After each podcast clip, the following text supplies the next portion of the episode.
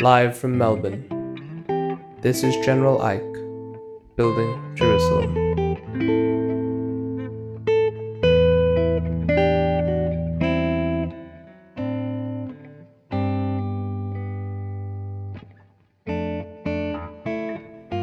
This episode is something a little different. Raphael Dascalu received his P H D in History of Judaism from the University of Chicago, and is an adjunct research associate at Monash University. His research is focused primarily on medieval Jewish philosophy and biblical interpretation in the Islamic world. Raphael Dascalu gives a weekly lesson on the works of the Jewish philosopher Maimonides, known commonly as Rambam. I had the privilege to attend this week's lesson. This week's lesson is Rambam attempting to square the idea of an incorporeal God with the physical descriptions of God given throughout Scripture. It's not everyone's cup of tea, so if philosophical discussion of this sort isn't for you, you might want to wait for next week's episode. If you do want to listen along, I highly recommend digging up a copy of Rambam's Mishneh Torah, Chapter one. You can find the Sefaria translation online at is.gd slash buildingjerusalem26. Chag Sameach. May it be a time of joy and liberation for you all. And he brings Psukim to prove it, and now we have a problem. Now we have a problem. Okay, God's incorporeal. We've got Psukim to prove it, we've proven it uh, philosophically. God is one, God is incorporeal. Now what's the problem? How does incorporeal react with the physical world? Okay, so that's a philosophical problem. It's not a mechanical problem? Mm? It's not a mechanical problem? Mm, not, not really, because you have being emanating lower rungs of being. Oh. So so it's, in a way, the um, the non-physical world to some degree explains the existence of the physical world. So if you want to, exp- so that's not so much a problem. Is it not a problem with his absolute um, view on transcendence? Uh, n- I mean, that, no. That chain of causality it's, it's, and chain that li- any kind of linkage from the transcendent to the immanent. The, the, is not a problem for him? Not really. There, there is a, a chasm between that initial step of emanation and what follows, meaning the divine at its highest rank is definitely, you know, inconceivable to a degree that the lower ranks of intellect are not as inconceivable. But the um, but that's not the problem here. The problem here is the same problem that motivated the writing of the guide, the guide of the perplexed. You mean anthropomorphic expression? Yeah. Mm-hmm. So what's what is the problem? Oh, the motivated part of, according to the terminology of how he describes this this perplexity, is that the word perplexity? I think it is. Mm. Um, the the way he describes it is that you're torn between philosophy and scripture. So okay, we've demonstrated this incorporeal God. What do I do with this? I mean, like expressions like Yad Chazaka and, and yeah, for example, strong hand, for example. Outstretched arm, for example. Yeah. Uh, but there are other things. There's the image of God. Human beings are created in the image of God. There's also... Uh, all the contradictions that are following. The, you want some crazy, full-on anthropomorphic imagery. The mm-hmm. warrior of Ha'azinu is like. The warrior god of Ha'azinu is like. With blood-drenched arrows and... You know, that mm-hmm. that is really powerful anthropomorphic language. There's also... what's called anthropopathy. There's there's human feeling. So God gets angry, right? God gets happy, God gets angry. So these are, uh, this is really described God as happy, actually, now that I think about it. Chazal do, but I don't know if the Bible does. That's interesting anyway. Um, or God rejoices. God definitely loving rejoices. And hating. Hmm? Loving and hating. Yeah, God loves and hates. So... anthropomorphism and anthropopathy are a problem for the Rambam. And that is the problem he's now going to tackle. He's now set up this incorporeal God, this one, this, you know, and uh, and he's brought Psukim to prove it. So he's anchored that in Scripture, in Torah, in the authority of script of Mikra. And now uh, we've got a problem. So I'll show you, just to just to get an idea, I'll pass around one in Hebrew and one in English. Um, will I pass around the English? No, I won't. Um, just look here. I've got it open to chapter eighteen and nineteen. It's pretty random. But here you've got definitions. Even if your Hebrew is not fantastic, you'll be able to see in this edition, this is a translation from the Arabic by Michael Schwartz, who is a lecturer at um, Tel Aviv University, is that right? And he produced this wonderful modern Hebrew translation of the guide, annotated translation of the guide. Um, and you can see chapter eighteen, nineteen, they're both open. They've got words in bold. They are verbal roots in Hebrew. And he's and this is the Rambam giving you the tools of philosophical interpretation of Torah. Okay, so he's going to say when the, when the Torah talks about God doing X or Y, God, when the Torah talks about divine actions or attributes or feelings um, or, or body parts, th- this is the Torah, this is prophetic language, which is in its very nature metaphorical, right? So it has to speak that way for people to be able to relate to it in any way whatsoever, but it but it gives you the tools, if you read it very closely, to read it metaphorically. And and so basically the first section of the guide is what is sometimes referred to as the lexicographic section. It's like a dictionary. It's like a dictionary of um, of philosophical interpretation of the Torah.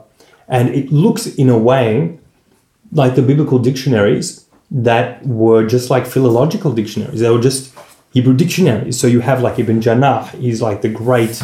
at least the great Rabbinite, not Karaite, lexicographer. So this is a guy in like the, when is he?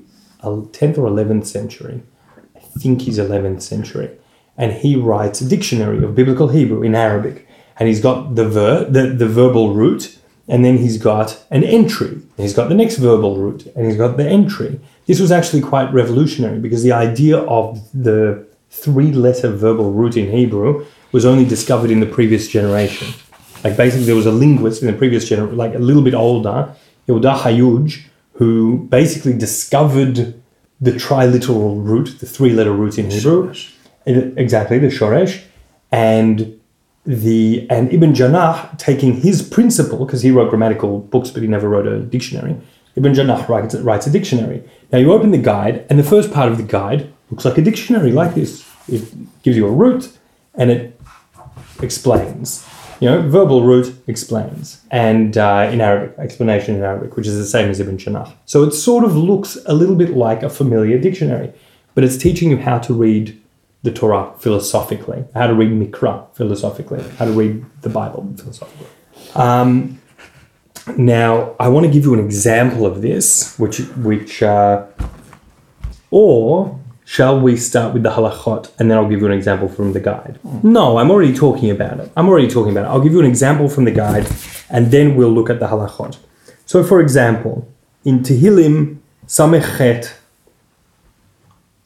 Posuk He, so sixty-eight five, uh, it says, extol him who rides the clouds. Solu larochev ba'aravot. This is a nice example because there's somebody else who is called Rochev Ba'aravot. We now know. The Rambam didn't know, but we now know. Baal is called Rochev Ba'aravot. Um, there's, uh, or he's actually called Rakib. We don't have the vowels. There's probably Rocheb or Rokeb. Arapat. So Arapat. But that's the same as Aravot, right? So he rides the storm clouds. So Baal rides the storm clouds, surfs the storm clouds. And that is how the divine Yud-Kei Vav-Kei is described here in Tehillim, or Elo- Elohim, it might be. So in any case, the Israelite God is described here, and in fact, it even describes... Anyway, it doesn't matter. The point is, these are very mythical descriptions. God is riding storm clouds, um, and this is not the philosophical world of the Rambam, right? Not at all. So, so to right, rachav. He says this world, this word is equi- equivocal. It's called ism mushtarik or shem mishutaf. Um, so that it's uh, it has a range of meanings. It means mu- it has multiple meanings within the single term. The first instance in which it is used means man's riding in the usual manner on beasts. He was riding upon his she-ass, et cetera. Okay. Afterwards, it is used figuratively to designate domination over a thing. For a rider dominates and rules that which he rides. I've been up to this already, but I'm curious to see how he actually probably uses mudabbir, I think would be would be um, rules. Or maybe it would be something else. Anyway. Um, I'm not going to look it up. But the point is, he then explains this verse in exactly that way. He says, the rider of the heavens is helping you. Uh, the interpretation, so that's from Sefer Devarim, Rochev Shamayim Be'ezrecha, Uh, the interpretation of which is he who dominates the heavens. Similarly, the rider in the Aravot, Rochev Ba'aravot, meaning he who dominates the highest heaven encompassing the universe. So again, we have this idea of the outermost sphere, which is rotated, right? And um, so here, the Rambam is interpreting this sort of ancient Canaanite image as within the con- within his medieval Aristotelian cosmology, Aristotelian Ptolemaic whatever cosmology, and um, and maintaining the ab- his abstract theology. What it means is this is the intellect which propels sort of the, the greatest observable celestial motion. So this is um, so this is how he resolves it in the guide. But of course, the guide is written in uh, you know hoche philosophical language. Um, and uh, it's not acce- it's not accessible, and it's also in, in the wrong language for wide distribution. Um, how does he put it here when he has to sort of put things succinctly and and confront them? So, so I'll read in Hebrew, and maybe somebody can take it in English. Yeah, uh, imken. So this is Perek Aleph Halacha Tet. Imken, mahu ze shene'emar b'Torah v'tachat raglav. Ketuvim be'etzba Elohim, Yad Hashem, Einei Hashem, Oznei Hashem v'chayotze b'dvarim halalu. Hakol lefi da'atan shel livnei Adam hu, shel bnei Adam hu, she'enan makirin ela hagufot, v'dibera Torah kilshon bnei Adam, v'hakol kinuyin hen. Kemo shene'emar, im shanoti berak harbi, v'chi herev yesh lo. Uvaherev hu horeg ela mashal vehakol mashal. Okay. Okay. Somebody have English there?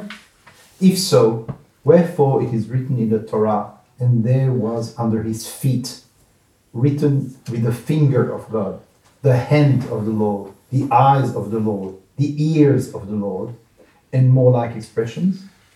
All such terminology is in accordance with the conception of sons of men, who cannot recognize aught but corporeal things, and the words of the Torah is like human speech, but they are all attributes. For example, it is said, if I wet, what's wet? A- attributes is a funny translation. Yeah. Because it's a kinui isn't exactly, a, it's more like, um, yeah, I guess in a way attributes is literally not incorrect. It's like something that's attributed to, to somebody, but it's it's almost um, meta. A kinui isn't a character. No, no. It's like it's in modern Hebrew. You might say something like a nickname almost. In Hebrew, you would say nickname. Sorry. In Hebrew, you would say nickname. Oh yeah.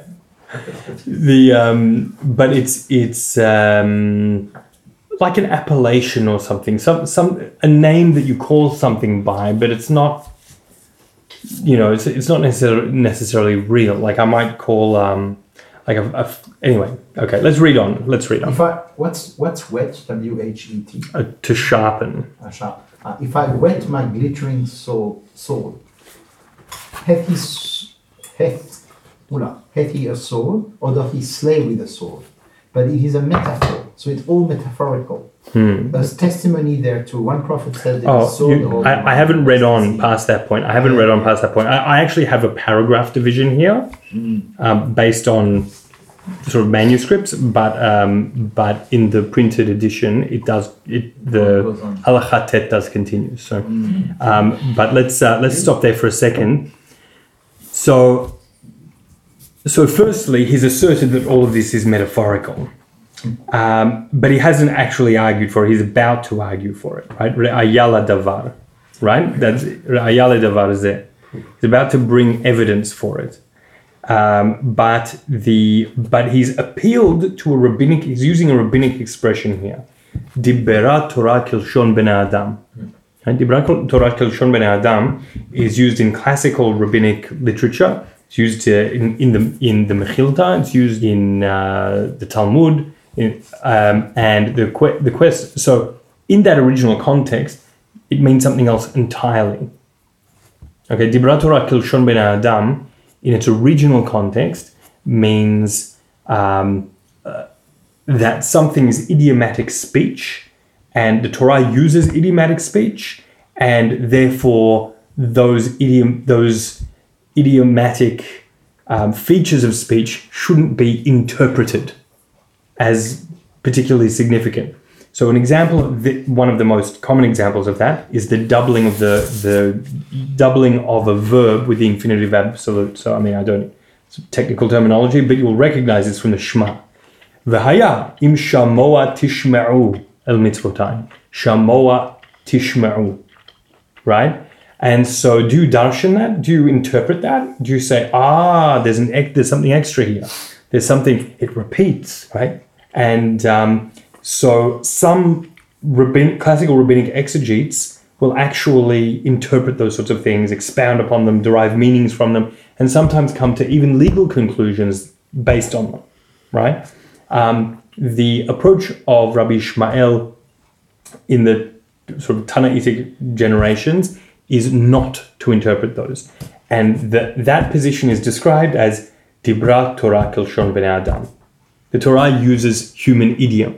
So, okay, it uses this form because that's how you say stuff in ancient Hebrew, right? I mean, you don't need to come up with additional meanings as a result of that. In the medieval period, it shifts. This expression starts to be used to mean, well, it talks about God's hand, but God doesn't really have a hand. Dibra Torah Kelshon B'nei Adam. And that's it's used that way, I believe, by Saadia Gaon. It's used that way by... Um, it's...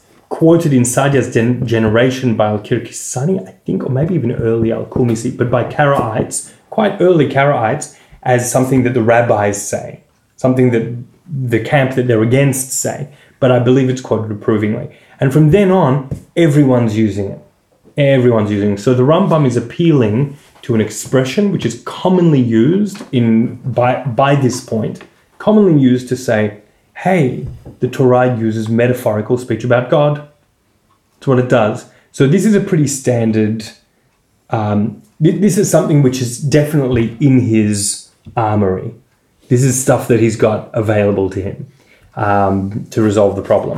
Does Rambam claim, or is he going to try and claim, the basis for rejecting anthropomorphisms is derived from within the Torah itself?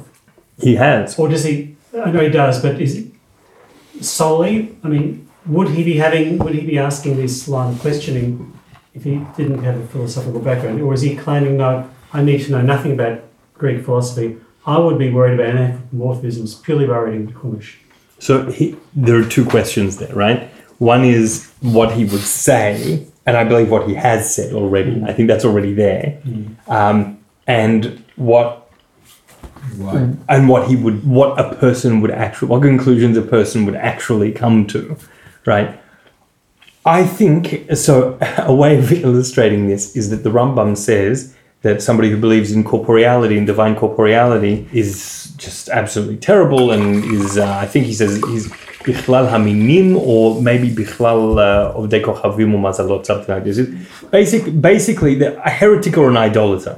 And there's a famous gloss of the Ravid of uh, of uh, Rabbeinu Avraham ben David, um, who wrote Gloss was a Provençal, uh, a rabbi from Provence, like a scholar from Provence, who wrote glosses on the Mishneh Torah, and he writes bigger and better people than than this guy have uh, have believed this, and uh, you know, basically you, you shouldn't have said this, right? Um, and there's an argument that's been made that he didn't necessarily disagree with the Rambam, but he disagreed with him saying that somebody who thinks this is out of the camp. That's what was problematic. So the uh, so definitely this was a guy who was not coming from, you know, really within the Arabic Aristotelian tradition, and he hears the Rambam saying this and he thinks that's very out. Not that the position is outlandish, but it's certainly only one of several possible positions, and he and there are people who believe in divine corporeality. I mean, the Rambam himself refers to people who believe in d- divine corporeal- corporeality. So there are people who believe in an embodied God from their readings of Tanakh and Chazal and the rabbis, right? Judaism. And especially... Judaism. Yeah, but I mean, Judaism, I'm talking about Judaism as a literary corpus, so reading reading rabbinic and biblical literature, right? I don't think Ju- Judaism exists in a sort of metaphor outside of these texts and people living it. So people are reading these texts. So normative now and last few centuries to believe in God's incorporeality that we can't conceive that yeah. the people believe at one stage it wasn't so, so yeah. normative. The, the feels, Rambam... It feels, to me, I'm like Rambam. Yeah. It feels yeah. to me like idolatry. Yeah, so you, you, you think that you think that condition. because of the Rambam. Yeah. You think that because of the Rambam. Right. Because the Rambam won. Right. And so, okay. and so, it is now a given.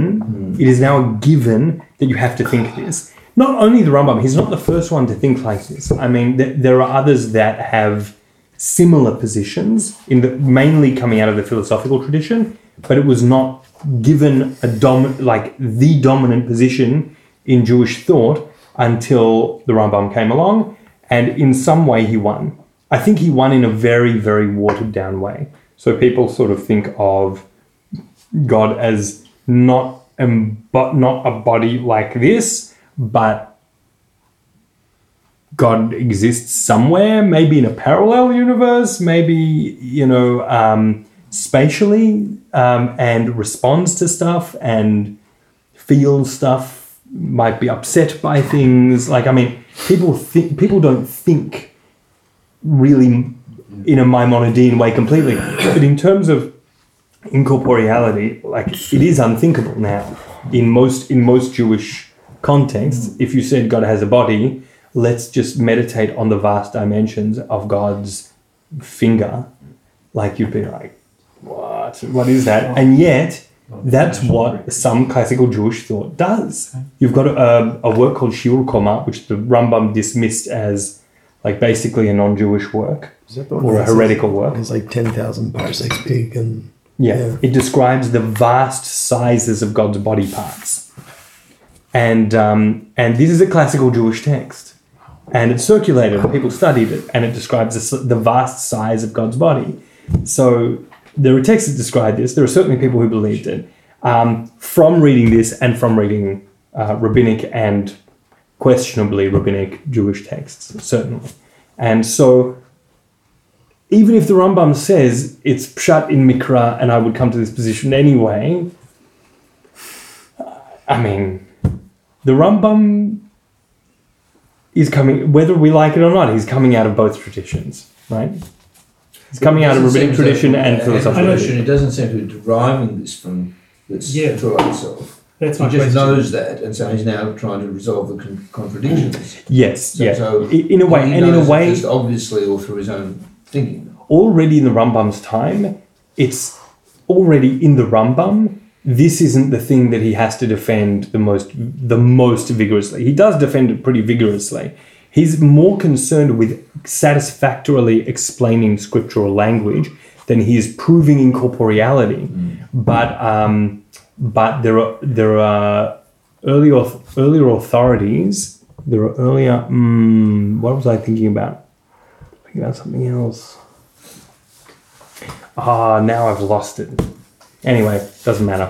I've I don't lost keep it. You too long in this yeah. Just so, just to make it clear, Oh. It's not clear to me that he's saying, it, I'm t- this, this is all about a truer reading of the Torah. Yeah, yeah. It's like he's saying, I know this from my from my rational yes, yeah, learnings yeah, yeah, yeah. of philosophy, and I'm now going to help clarify the mess that the way we're misinterpreting Torah. Yes. Which is a so, very problematic thing. So so now what, what I was trying to remember responds directly to that.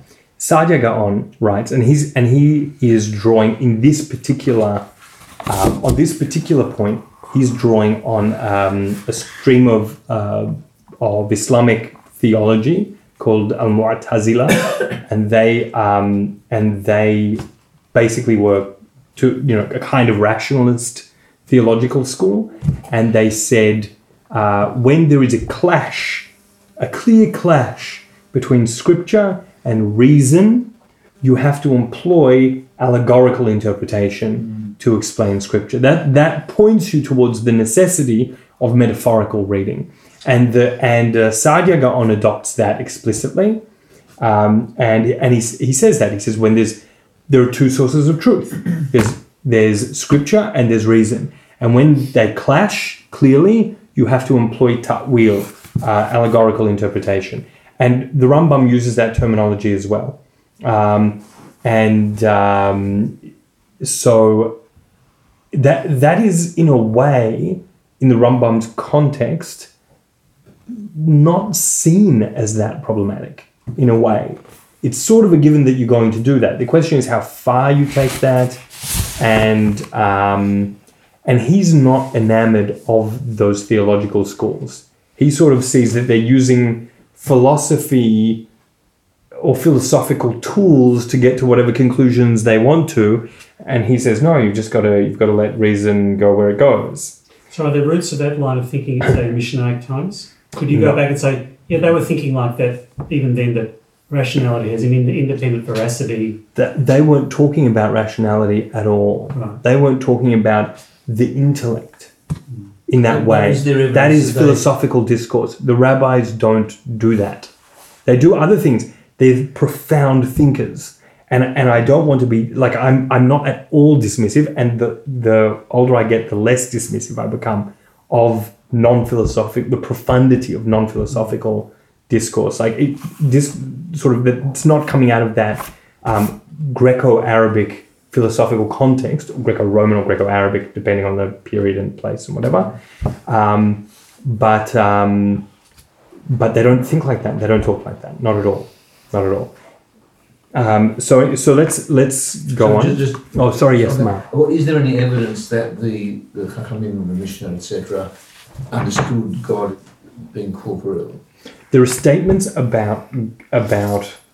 They don't talk about. Is God embodied or is God not no, embodied? Is God, you could infer but, from some of their comments, and so there are rabbinic there are rabbinic um, statements about uh, earthquakes being being or thunder being caused by um, divine tears. There are descriptions of um, the right. We don't. Or, they, they could well be metaphorical.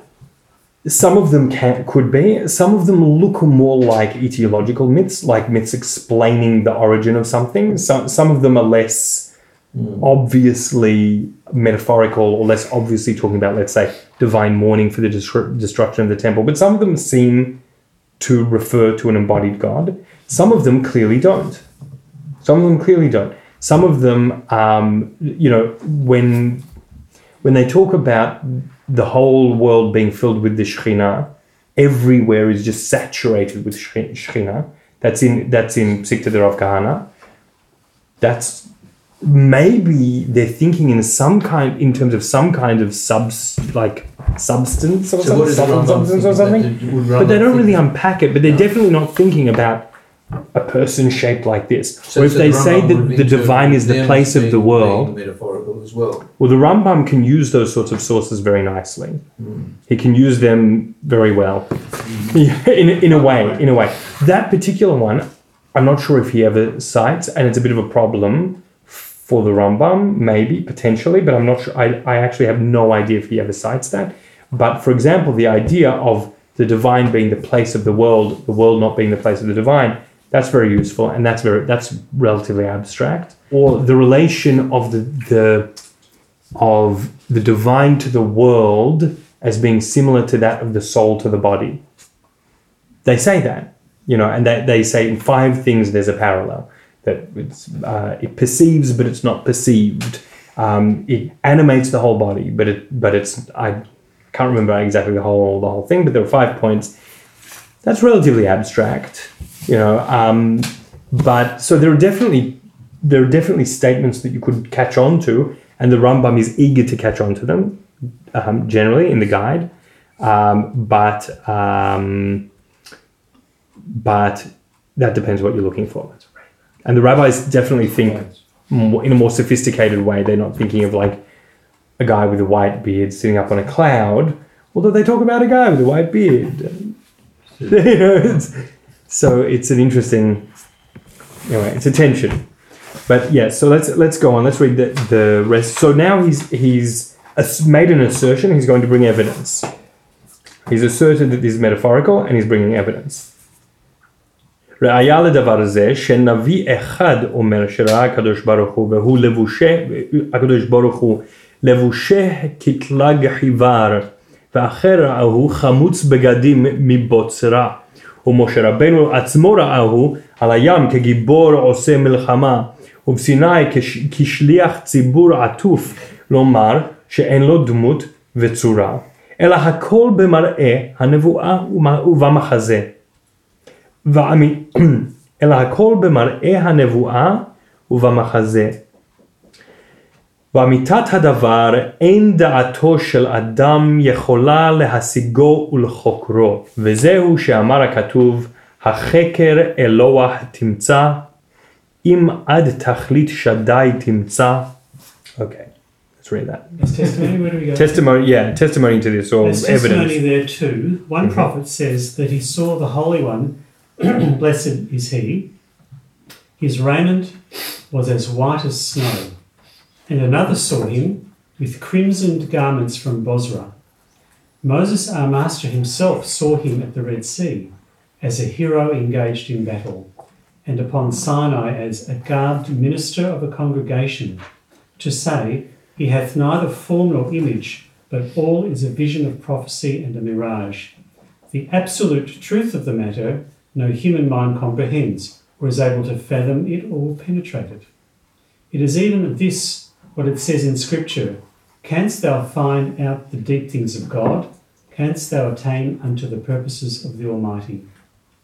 So basically the the, the multiplicity of divine manifestations, this, this broad range of experiences of the divine, shows that none of them are actually referring to the divine essence. They're all, there's actually a um, a uh, a very interesting midrashic precedent for this.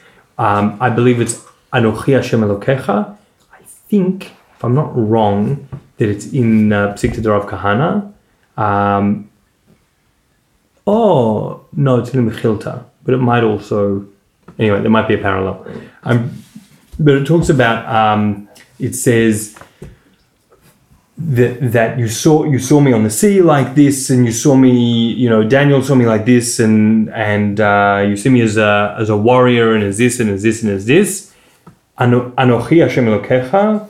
Um, or maybe it's Ani Anihu. Anyway, I can't remember the verse, but anyway, there's a rabbinic there's a rabbinic um, interpretation that. Um, that is quite similar to this. It says, I am the same in all of these appearances. So what does that mean? So the Ram- that doesn't necessarily mean what the Rambam means, no, but it let... Not, I mean, well, exactly. So so that's Zemirot. That's developed in Anim Zemirot, exactly. It seems that half of Anim Zemirot makes that point. Exactly. To counteract the other half, which is full of images. Exactly, exactly, exactly. So, um, which is obviously not the Rambam that's coming out of Ashkenaz, but it's... Mm. But it's um, Uh, a good example of that kind of thinking, that like the multiplicity points to a unity of some sort. Um, what exactly that means, you know, isn't necessarily clear, but it lends itself to the Rambam's reading here, which is none of them really capture the divine essence. The divine essence is not like any of these things. Um, and uh, so now we have an interesting question. מהו זה שביקש משה רבנו להשיג כשאמר הראני נא את כבודך? ביקש לדע אמיתת הימצאו של הקדוש ברוך הוא עד שיהיה ידוע בליבו כמו ידיעת אחד מן האנשים שראה פניו ונחקקה צורתו בקרבו, שנמצא אותו האיש נפרד בדעתו משאר האנשים. כך ביקש, ביקש משה רבנו להיות מציאת הקדוש ברוך הוא נפרדת בליבו משאר מציאת הנמצאים, עד שידע אמיתת הימצאו כמה שהיא. והשיבו ברוך הוא שאין כוח בדעת האדם החי שהוא מחובר מגוף ונפש להשיג אמיתת דבר הזה על בוריו.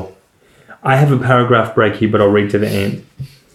והודיעו ברוך הוא מה שלא ידע אדם לפניו ולא ידע לאחר עד שהשיג מאמיתת הימצאו דבר שנפרד הקדוש ברוך הוא בדעתו משאר הנמצאים, כמו שיפרד, שיפרד אחד מן האנשים שראה אחריו והשיג כל גופו ומלבושו בדעתו משאר האנשים. ועל דבר זה רמז הכתוב ואמר וראית את אחוריי ופניי לא יראו, ופניי לא יראו.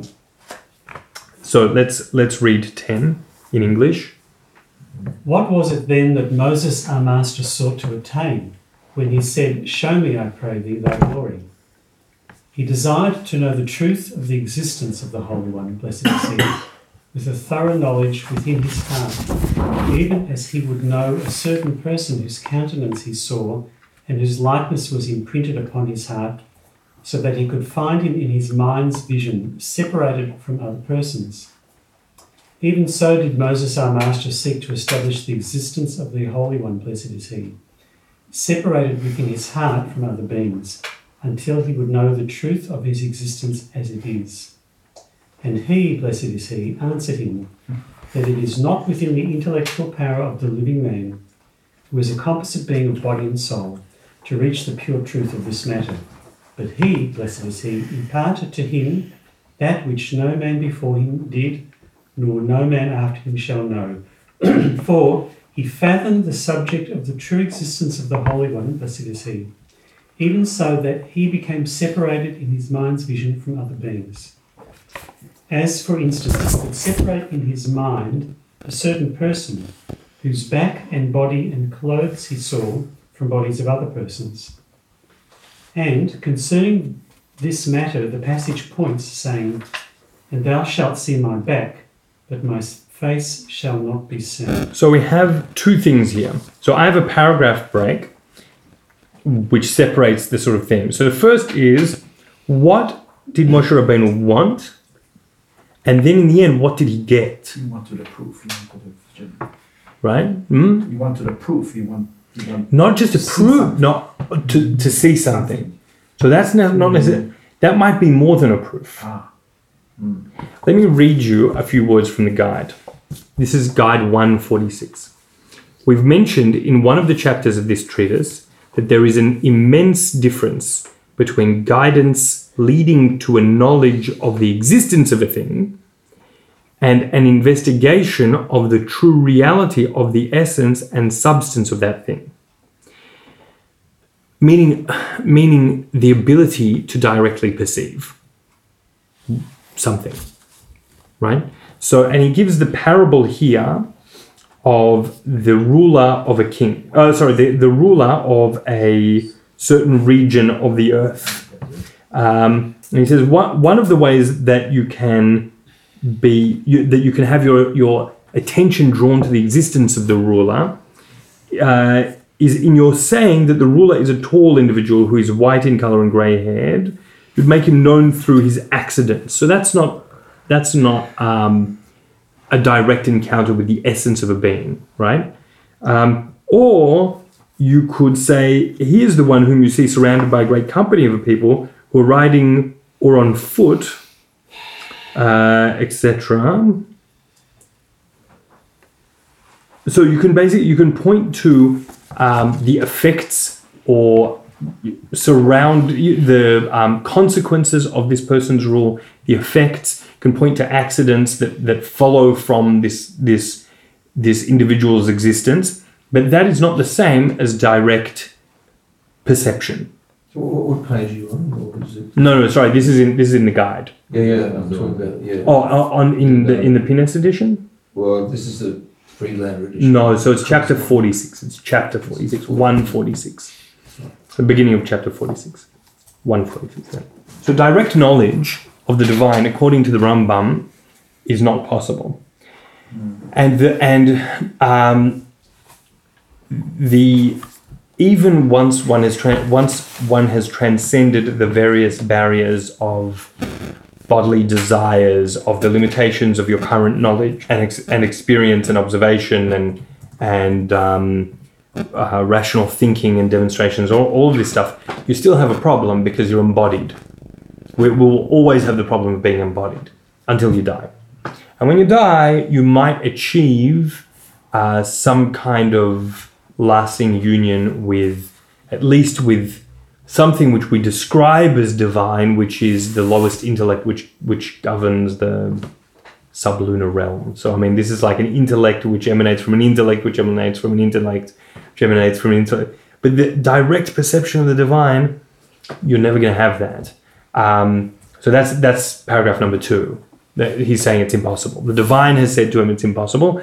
So what is possible, though, having some indication of the difference between this being and all other being, right? So that's not direct perception, but that is, um, that leaves you with a sense of the transcendence, the majesty, the difference, um, the strangeness of this being, right? Of this mode of existence. I, I, even saying being isn't satisfactory. Of this mode of existence, right? And you attain that by, ac- according to the Rambam in the guide, I don't think it's so clearly stated here, but he says something else, which we'll get to. But, um, but what's stated in the guide is that you come to that by going through this lifelong process of basically investigating the cosmos and peeling back layer after layer of what you thought was the divine, but isn't the divine. Mm. And it's, um, and uh, later, so in the Rambam, it's just, it's a beautiful idea, but it's, it's very, very abstract. Uh, but in the, you know, really abstract, by really by definition, by every time you grasp something, the divine has to be greater than that. And so you keep on like reaching what, like for what it. Like what Avram did, basically, in a simple way. Hmm? In, like in what, what like way? Avram. Well, he broke the idols. He said, well, it was the moon. No, but the moon goes and the sun... So for the Rambam, that becomes very back. important. Maybe I'll even go to... He brings. He, he talks about that directly. I won't go to it now. Maybe we'll learn it another time. The um. The, so, but, the, but it's but the, for for the Rambam that's very important. And even even so, that's a midrashic account. Um, but even from the Chumash, the idea of founding a religious community, what they call in Arabic a millah, uh, a religion, but really a religious community around this idea of this God. Um, for the Rambam is very important. And so he takes this expression of um, B'Shem Hashem El Olam that he understands to be this Abrahamic expression, that the God of the world, or eternal God, but he seems to understand as the God of the world, belief in that particular con- conception of the divine, very peculiar to Abraham, and he's a model for coming philosophically to that conclusion by going through that process. And that was the first breakthrough. The next really big breakthrough is Moshe Rabbeinu um, presenting a law, a divinely inspired law. And that is, that's something else. Um, and um, so that that's taking it to a completely different level. Um, so anyway, but the um, also he, he will talk about uh, Moshe Rabbeinu's l- sort of level of nevuah, conception of the divine, being much higher than than anybody else. It's this sort of miraculous level of intellectual apprehension. Um, but uh, but yes, Avram Avinu is definitely, that account of Avram Avinu is very important for the Rambam. So this is probably way too simplistic and from not knowing enough, but Moses from the Torah was always looking at a number of places for sort of proof, which is what Rambam says you have to have before you can begin. So in that way, it's quite interesting that Rambam comes back to Moses, the one person who said, no, I need proof, as opposed to I know. Um, what are you talking about, need for proof? Can you give an example?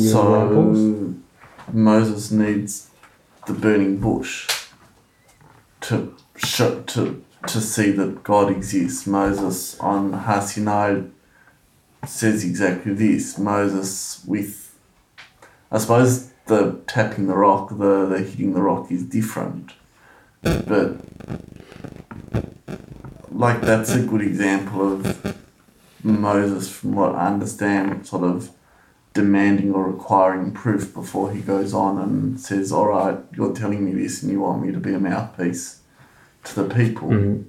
With, with the burning bush, I'm not sure that it's a question of proof of the existence of God. I don't think that, I don't think there's any, I don't think the question even arises anywhere. I think, I think that it's, that's a given, but he certainly needs to be very forcefully convinced to go to to to, um, to perform um, this pretty daunting task, right? Um, and and it is true that I guess, I guess it's true that he asks he asks for things. Like, I mean, this is this is an example, and that could be a model to some degree. He asks to see God's face. Yeah, and he's told that he can't.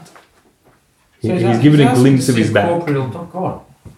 He's asking to see a corporeal God. Well, that's what it looks like. That's what it looks like. The Rambam is telling you right here, like this is this is why he takes this example. He says, okay. Why? Now, if I was reading now as an academic, and I'm reading Hareini na et kevodecha, I might translate that, show me your glory, meaning your fiery body, your fiery, sort of radiant, you know, body, this miraculous body that you have. That's the kavod, is this, you know, um, this radiant sort of shining rainbow body, but it can, but it's dangerous. It can consume you, right? Yeah.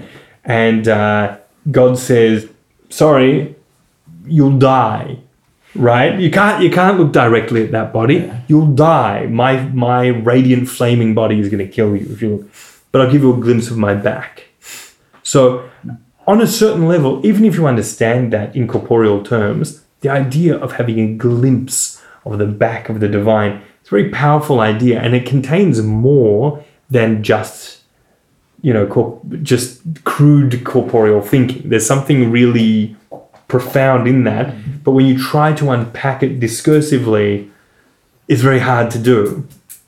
Now, but so I'll, I'll just say that if I'm reading the passage in that way, then yeah, that's how it looks. Now the Rambam can see that, right? The Rambam, he's not working with his ancient Near Eastern background. He hasn't pulled apart the strands of Torah, you know, and looked at the different ways that different passages conceive of the divine with this idea, with this assumption of historical development and and an ancient Near Eastern context, and in that kind of way. Although he does think historically, but he but he's not working with those tools. But he can see that it looks very much like Moshe Rabbeinu was saying, show me you. Show me, and that apparently looks like he wants to look at God. God's saying, you can't look at me, but I'll show you my back. Can't see my face, I'll show you my back. That's a problem. Even in the You don't need all the academic stuff to see the problem here, but the Rambam is specifically responding to, to that. He's specifically saying, I'm going to give you the tools to deal with this and at least know that it's not talking about that.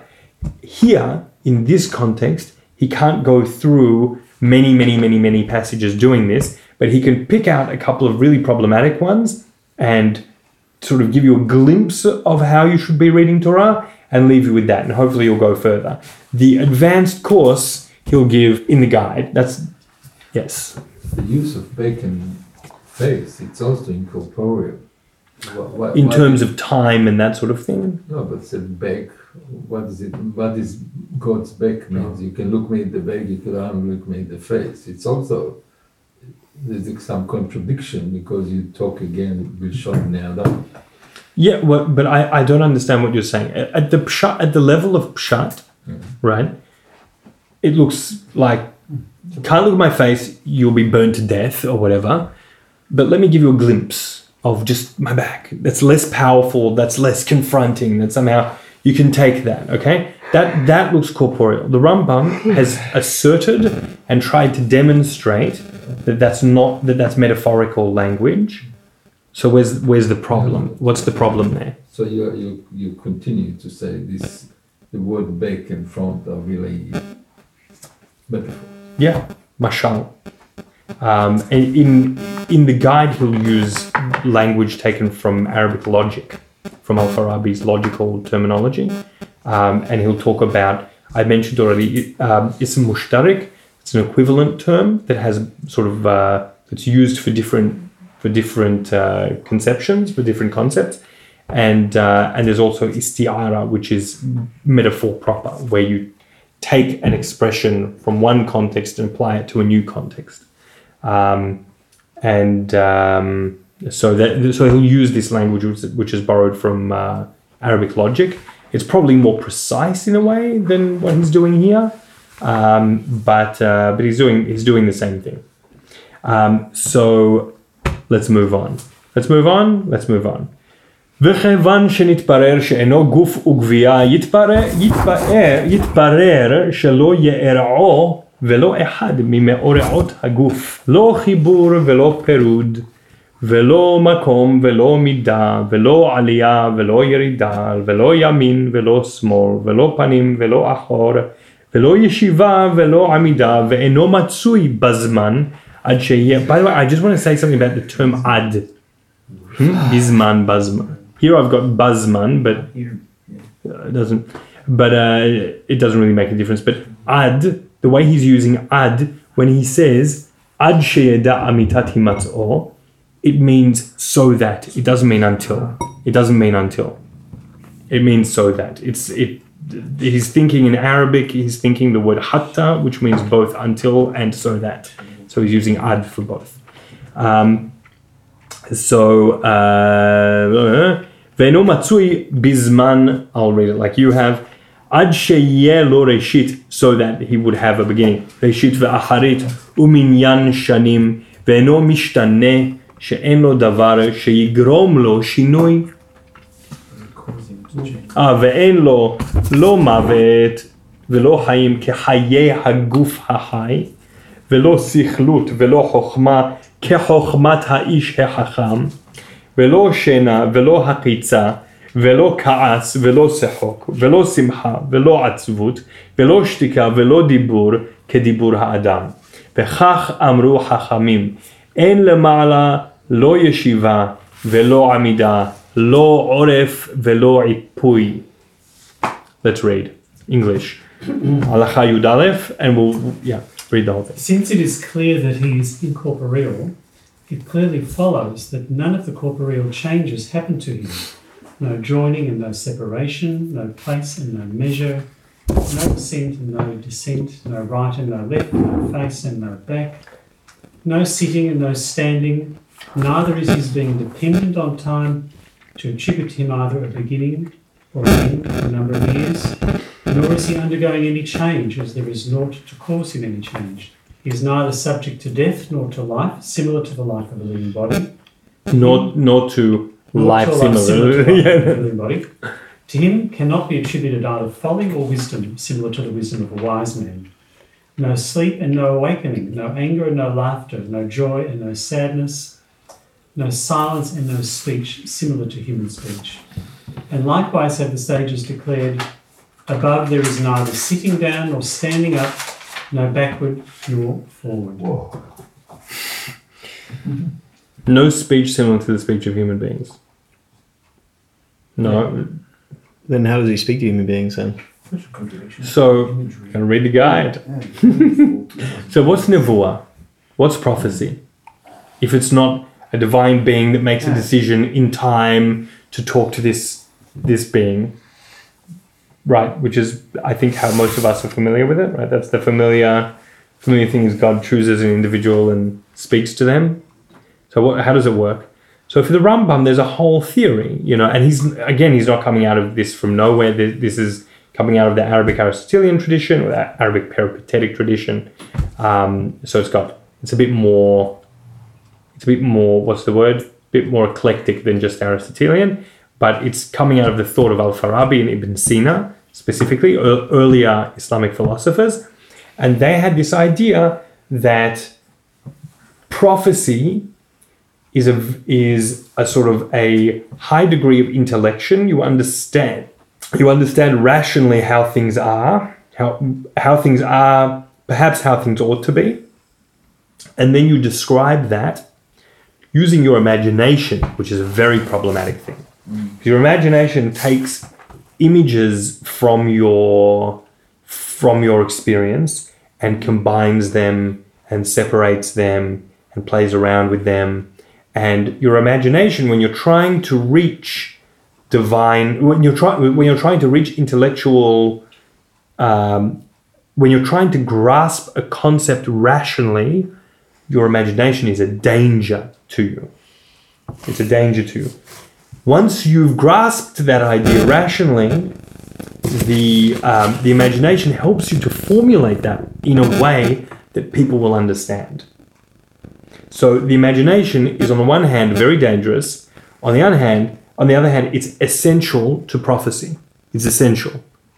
Uh, it's the greatest danger to intellectual development. Once you've dealt with like emotional instability and stuff like that, um, it's the greatest. It's the greatest sort of kind of uh, mental danger, but it's also absolutely indispensable to communicate anything. So the way that he understands prophecy is that there's a, a world of conceptions. You reach true conceptions, uh, possibly things that follow from them in terms of, that might be normative, so in terms of law or something like that, or possibly it's just descriptive, and you and you then formulate that in a way that people can understand using your imagination. And that is as close to divine speech as you get. So how does he say that the actual communication from the divine takes place? It... It's just always there. There's just a, an intellectual realm and a physical world, and you can infer things and you can you speculate. You, tr- you tune into it. It never. It's not like words just come out and... Um, could this, could you say this is like same thing as like communicating music or art or just um, other sort of higher than intellectual? The, the so he wouldn't he would argue that they are davka lower than intellectual, and he he this is this is the Rambam, and this is in, in his particular intellectual tradition. Mm. Um, they might have therapeutic um, um, therapeutic benefits and that sort of thing. So music. Um, visual beauty, um, that sort of thing. If you're mel- if you're melancholic, say you're, you're depressed, you should be around beautiful things. You should hear beautiful music, but um, but that's just to sort of get you in the right mood so that you can think. You know, that's for the Rambam. That that's yeah. how it is, and it doesn't mean that there isn't. It's not all discursive, because you get to a certain point where. You okay, I've acquired a certain amount of, you know, a certain degree of understanding of the world. I can see, I can sort of perceive beyond this world. I can sort of perceive as if there's something beyond this veneer. There's something that um, that governs this, right? Um, in a very, like, in an abstract way, not in a way that's like, oh, do this, do that, but, like, in a way that, like, there's a wisdom inherent in the cosmos that somehow transcends the cosmos itself. And so I sit and I contemplate that. That's called i'tibar. That's contemplation. That can be done with contemplation of the cosmos or contemplation of the Torah. And um, and through that contemplation, you you try to perceive what's beyond. And that's an expression of of desire, of erotic desire for the divine. Ishq is erotic desire. They translate that into Hebrew as cheshek. And um, and somehow you grasp something of it, and the apex of that is actually rapturous death when you shed the body. Sweet. Um, and um, and that's described in, in Guide fifty-one, and it, the theme continues a bit through through the end of the guide, Guide three fifty-four. So um, so that's that is a level of contemplation which transcends the discursive, but it's not um, but it's not the imaginative. It's not the creative in the way that we think about it. There were people who granted a bit more of an important place to the poetic, the artistic, that sort of thing. There were people who did. In the not intellectual the school. Hmm? In the intellectual school. Yeah, yeah, yeah. Um, but but not the Rambam. Hmm.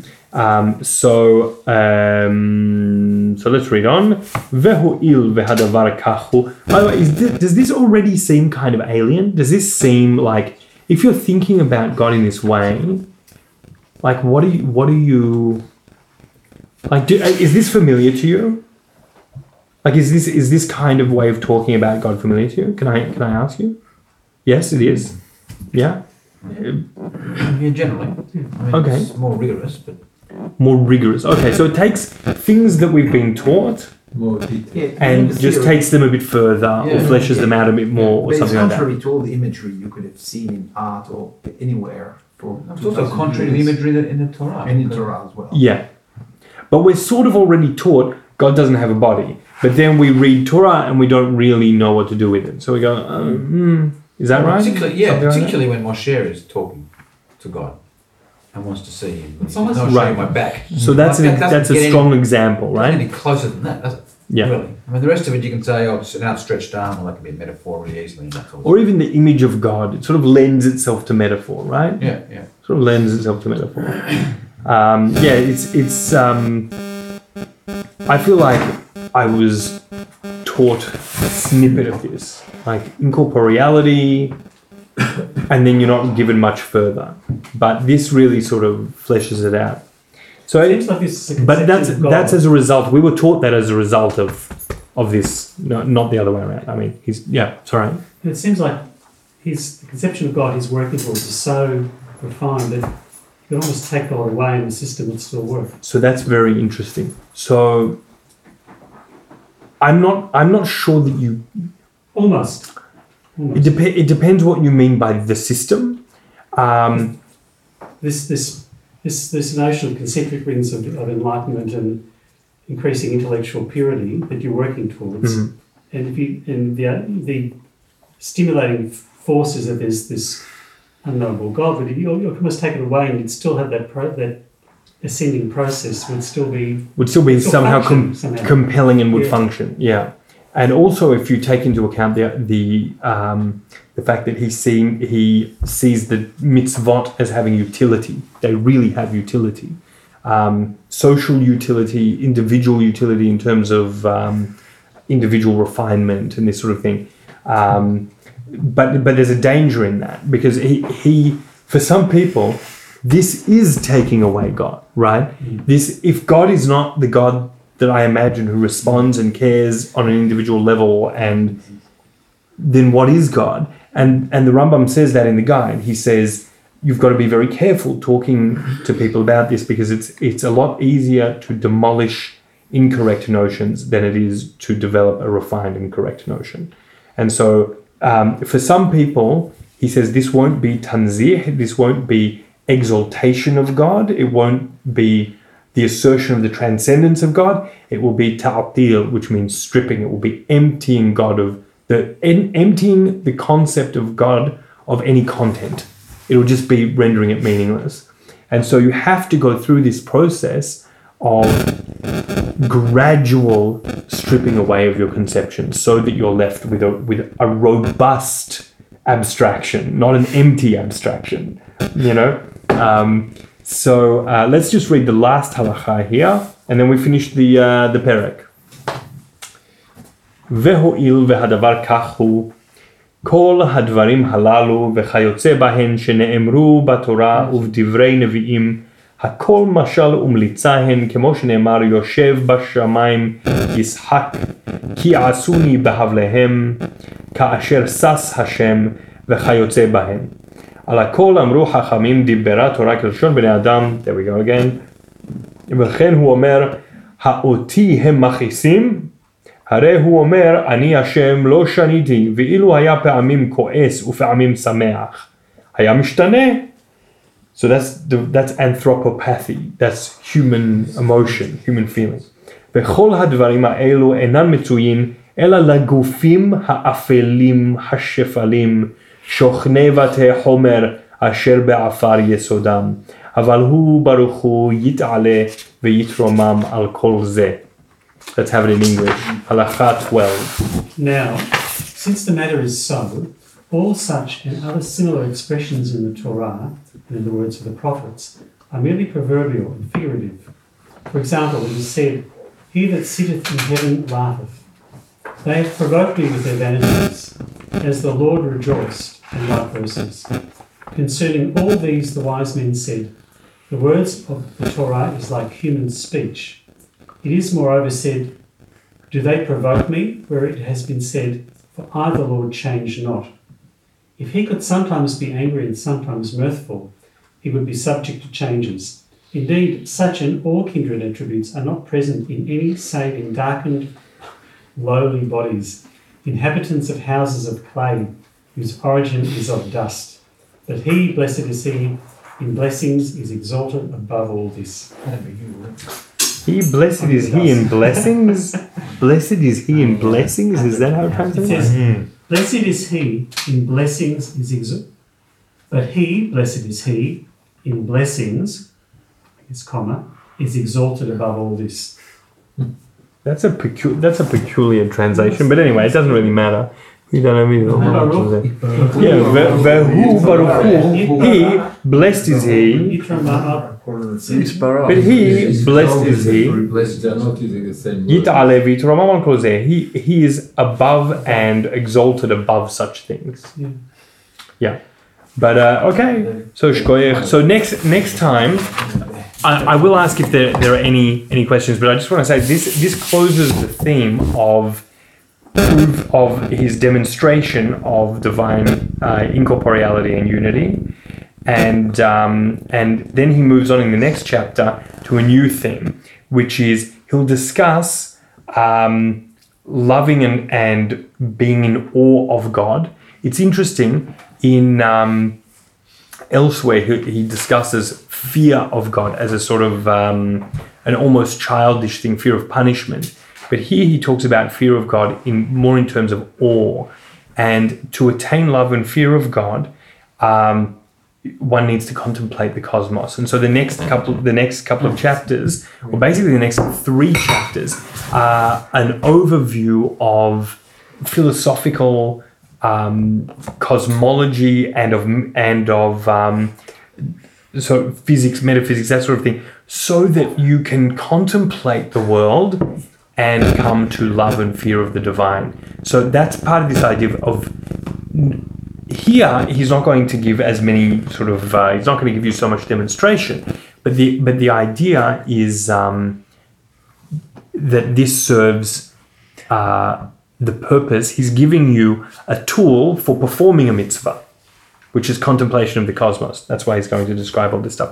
So it's a very interesting um, sort of a move. And again, in a in a legal code, a very odd, a very odd thing to do. So I, I just want to return to one to one question, one point, and it might provoke um, a question or two. But can I just say, sort of thinking about this as a whole now, I'm very comfortable from a scientific basis with everything that's there. But I think about prayer, and I feel very sort of, like it's ripped out, like you want yeah. to have something that answers you or that hears you or that, and that seems really ripped away from you, I suppose, that sort of it took me a second thinking about what you said before. Yeah. Um, yes. To really get to that point. But you really need the awe and love afterwards, because this. Yeah, but even the awe and love doesn't doesn't give you an answer to that, because the awe and love is okay. I can feel feel awe, awe and love, but still, why am I addressing? Why am I talking to a being that is just not where there's there isn't this two way communication? I, I'm actually not like. What what am I talking to? And it's a diff- that's a difficult thing. From a Maimonidean perspective, that is a difficult thing. And actually prayer is... Um, here, he'll sort of really make the case for prayer. And uh, one, he'll give you a sort of a history of the development of, of prayer in the rabbinic tradition. And then he'll he'll give you all the laws of prayer and that sort of thing. And he'll tell you that prayer is is ha'avodah shebalev, you know, the, the service of the divine, right? It says, uh, so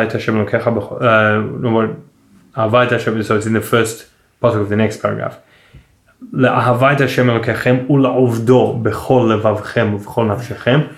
the avodah? What's the service of the heart? The rabbis will say, zot filah, that's davening, that's prayer.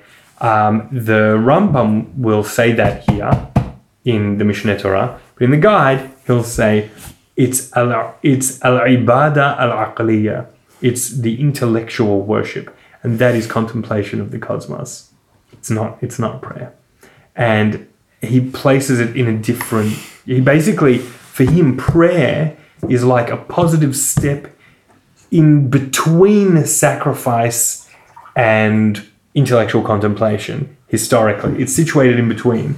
It takes you one step away from the world of how do we serve the divine? We shecht animals. That's what we do. We we cook pancakes, you know, um, and uh, and we we're aiming to get to contem- silent contemplation of the cosmos, um, and in between you go via prayer, and it's it's not it's not very satisfactory, um, and uh, and you should know that it's not. Um, The Rambam is is one of many, many, many, many voices. So I, I hope it doesn't take it. All, I hope that this doesn't damage your davening on a personal level, because I mean there are plenty of people that will give you different tools for thinking about prayer and that sort of thing, and also for thinking about the divine. You know, for for the Rambam, although the the div- it's not like the divine is far away, because the divine isn't anywhere, right? The divine isn't in space. The divine is the anchor for all being, right? But still, there's a chasm between this and the divine, between us and the divine, between the whole created world and the divine. Certainly, within the created world, there's a big gap between the world of the intellects and um, the world of heavenly matter, and then the sublunar world of passing. His this passing world of things, they call it Alam al Kaun wal Fasad, the world the world of of um, generation and corruption. Things come together, they're generated, and then they decay. They they decay into their component parts, and that's that's this world. That's the world below the moon. And so for the Rambam, it's all just um, there's just a chasm between those things, and we have the ability. Unique below the moon, we have the ability to grasp intellectual matters. We have that ability.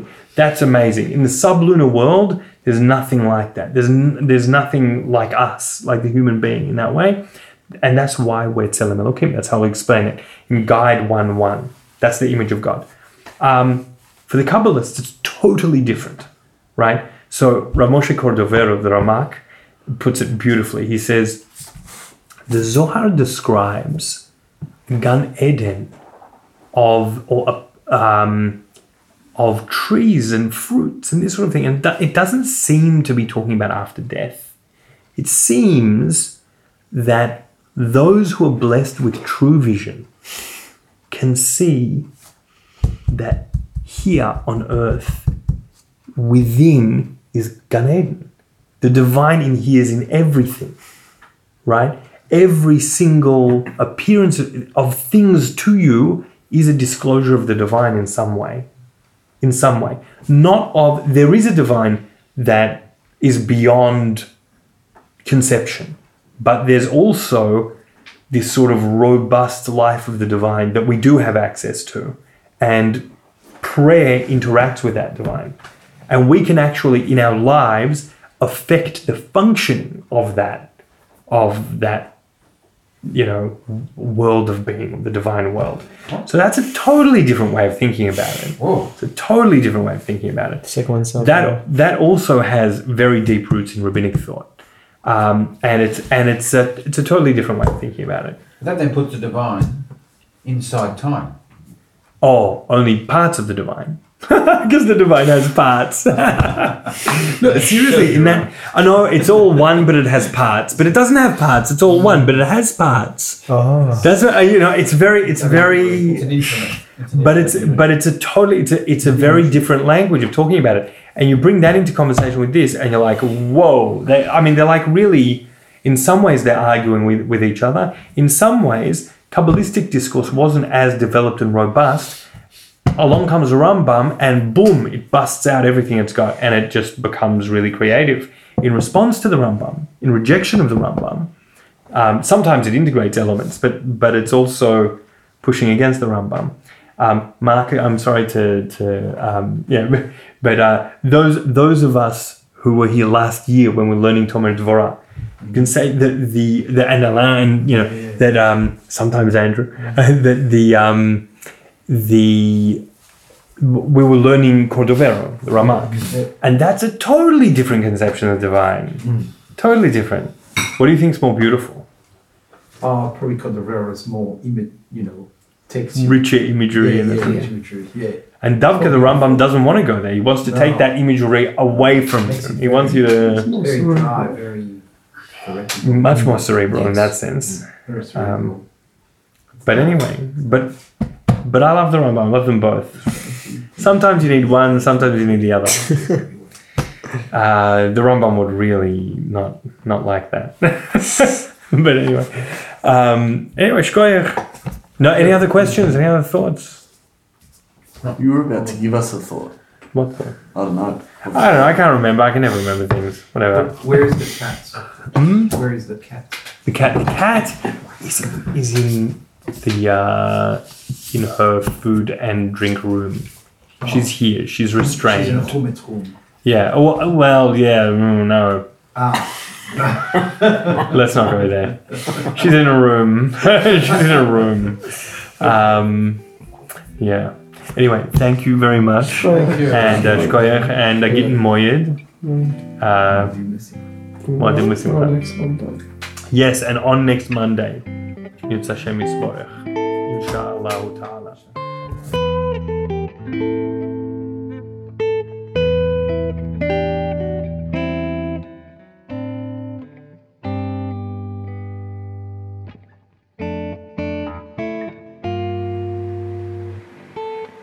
Thanks to Perrin Walker and Daniel Kenny. This is General Ike, Building Jerusalem.